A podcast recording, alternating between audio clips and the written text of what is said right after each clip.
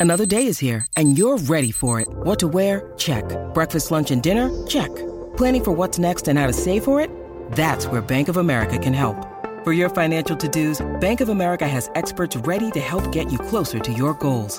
Get started at one of our local financial centers or 24-7 in our mobile banking app. Find a location near you at bankofamerica.com slash talk to us. What would you like the power to do? Mobile banking requires downloading the app and is only available for select devices. Message and data rates may apply. Bank of America and a member FDIC.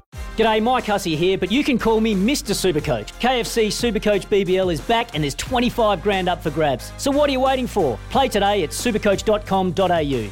T's and C's apply. New South Wales authorisation number TP slash 01005. Sorry about the noise. My neighbour's sanding his deck. My motto? Don't work on your deck, play on it. Life's good with a Trex deck, low maintenance with a 25 year residential warranty. Trex, the world's number one decking brand. Well, some great stories out of the Paralympics, not just Sophie Pascoe. Hopefully, we'll get through to the chef de mission very shortly. Just having uh, issues with the Tokyo phone lines, uh, and has that been a common theme in the last uh, six weeks or so? But however, Danielle Aitchison, of course, she snared her second medal of the Tokyo Paralympics, a bronze behind a world record 100 metre sprint from China's Shi Yiting. You've got to be very careful how you say that. Shi Yiting, uh, the 20 year old from Patongata, um, or Patatonga, sorry, Patatonga in uh, Waikato, added uh, bronze to her silver from the 200 on Sunday, both times um, behind uh, the flying Chinese athlete. Uh, her journey to the Paralympics, uh, Danielle, has been an inspiring one. Born with severe jaundice, cerebral palsy, and 80 to 90% hearing loss. So the odds absolutely stacked against her. Absolutely stacked again. What an amazing story she is. So I'm pleased to say we can join uh, Paula Tesoriero uh, on the line. Now, Paula's an amazing person in her own right. She's uh, a gold winning a gold medal winning cyclist from the 2008 Paralympics, um, but, but she's uh, the head of a team that has currently collected four golds, three silvers, and three bronze and I'm sure she's smiling from ear to ear. Uh, good morning to you, Paula. Thanks for joining us. Really appreciate your time. Uh, kia ora. Thanks for having me. Uh, Paula, first of all, can um, you know some of the scenes uh, after Sophie's uh, great performance last night were a little bit concerning. The the blackout, etc., the the medical treat, uh, medical treatment she was getting. Um, what's the latest update on, on Sophie? Bearing in mind, of course, she's very keen to, to start again today.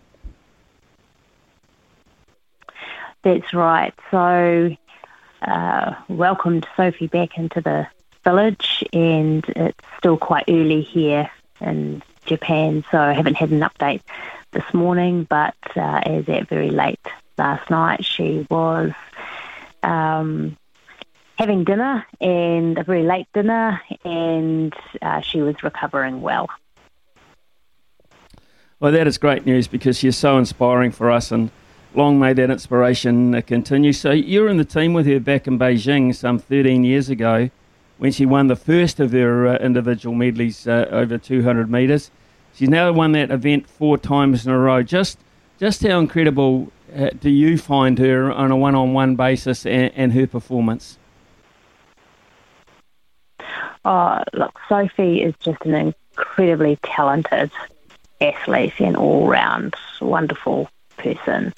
She, you know, has now won 11 gold Paralympic medals, and that's just an incredible achievement and is really testament to her hard work, her attitudes, and her talent. And certainly being in Beijing with her when you know she was still at secondary school, and just over the years seeing her uh, grow and, and develop in her sport and as a person. It's just been really wonderful. It's been a privilege to know Sophie, and you know she's got another race today, and, and I'm looking forward to seeing that, and looking forward to celebrating properly with her when we're all back home. Well, it's uh, you know it, it, seems in the distant future at the moment, and, and you know um, hopefully you have a smooth passage home. A lot of people are getting uh, getting through some issues trying to get back into New Zealand. But I'm sure when you do, uh, the team as a whole will be uh, very warmly received because uh, as a unit, it's been quite outstanding. I, I, just wonder, Uh, just back to Sophie briefly, um, her her um, status in the team, but also her status in the village. I mean, she is probably one of the most successful of all time in the Paralympics. So, uh, is, does she hold a sort of an aura about her, uh, not just within our team, but other teams as well? Yeah, Sophie's certainly, uh, you know, a highly respected Paralympian. She's New Zealand's most successful Paralympian. She's well known in you know the Paralympic um, circle, the whole Paralympic family, and you know one of the reasons that you know she is a uh, was appointed as the Hapai Kara, which was our our flag bearer equivalent. Um, you know, is because of the mana that you know, she holds and that, that people look up to her. And so, you know, certainly she is just a wonderful athlete, wonderful all round person.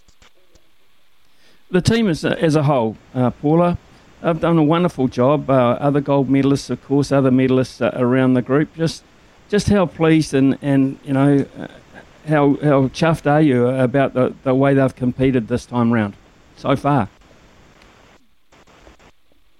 Oh, we're really pleased with the performance of the team. You know, we've got 29 athletes here in Japan, 18 for whom it's their first Paralympic Games, and you know we've seen um, you know our very experienced athletes medal, um, and we've also seen you know first time Paralympians medal. So you know Danielle Aitchison last night uh, coming home with her second medal from her first games. We've had, you know, Tupou, um, who medalled and, and obviously won gold uh, at his second Paralympic Games. Um, Sophie with, with her medals and, and all her experience. Uh, so, look, really, really thrilled with the performance of the team, and we've still got a lot more competition to come. We've got more swimming mm. today. We've got uh, canoe racing. We've got more athletics to come and shooting. So we've got four more sports still to, you know, continue in their um, performance. And seeing the canoe racing today will be, you know, fantastic to see how um, our two athletes do. So, you know, thrilled with the performance so far, and, and I think there's, you know, I'm, I'm sure still more to come. Paula, each of these remarkable athletes has uh, a unique story behind them. Uh, I just read out before while we were waiting to connect to you this uh, amazing story of young Danielle Aitchison, who has uh, uh, has overcome so much uh, in what she's achieved and still manages at the end of the day to perform like she has with such a, a, a beaming smile. And, you know, I think that's one of the things that, that gets me about this is that what they've had to overcome, but the joy they have, the joy I think on the Paralympics face often exceeds the joy on um, the able-bodied athletes. To me, I, I, think it's one of the great, the, the, great things about it, and so inspirational to perhaps young children who, who are overcoming difficulties themselves. Certainly, you know, every Paralympian has a story, and that's one of the wonderful things I think that binds Paralympic athletes together.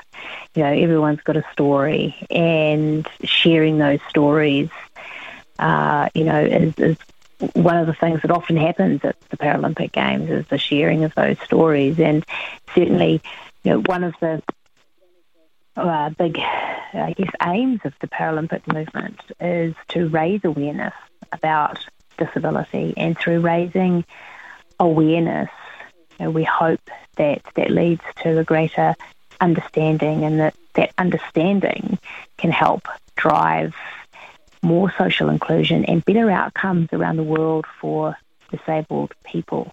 You know, and in New Zealand, 24% of the population is disabled, and so you know the Paralympic Games are, are one you know, important way of demonstrating um, a, a greater awareness of disability and, and hopefully you know, drive better outcomes for disabled people. And, you know, we've had some wonderful messages from children back home to our athletes and, you know, reading what they say and the motivation that they get from seeing Paralympians perform is, you know, wonderful. And certainly young disabled people who are thinking about sport as a career and, you know, have, have some great athletes to look up to.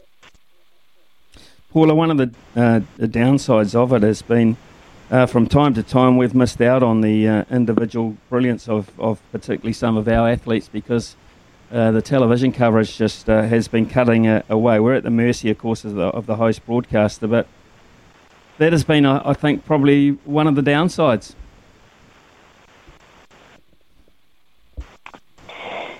Yeah, certainly. I think a number of uh, complicating factors have led to um, not all of our athletes being seen for their entire event, and I know that that's created some disappointment. And I know that Paralympics New Zealand and TVNZ and the host broadcaster uh, in Japan are, are all working to try and resolve that. Oh, that's good news. Uh, from uh, your point of view, and a, you're an administrator on this particular journey, so uh, how's the event uh, been run? How smoothly has it has it gone about? Oh, the Japanese are wonderful hosts. You know, really welcoming of everybody. Uh, you know, overall, the games have been run really well. It's a very challenging environment here, of course, with the number of COVID cases in Japan and, you know, needing to keep everyone safe and, and manage in what is a very unique and challenging environment. So, you know, a, an event of this size where you've got, you know, four and a half thousand athletes competing is hard enough. But you, you know, you throw the challenges of being in a pandemic on that, and you know that does make for um, a you know, particularly challenging environment, which you know, overall I think is is being managed as best as it can be. Uh, Paula, uh, when uh, all this is uh, done and uh, everyone returns home safely to New Zealand, of course, you will uh, resume your, your other role, which is the New Zealand Disability Commissioner. Can you tell us a wee bit about that particular role back home? So the role of the Disability Rights Commissioner is a statutory function under the Human Rights Act, and the role is to promote and raise awareness around disability and to advocate for improved outcomes for 24% of New Zealanders who are disabled. And so you know, if we look at the outcomes that disabled people in New Zealand currently face, we have a long way to go before we, you know, have real equity and, and inequality in New Zealand for disabled people.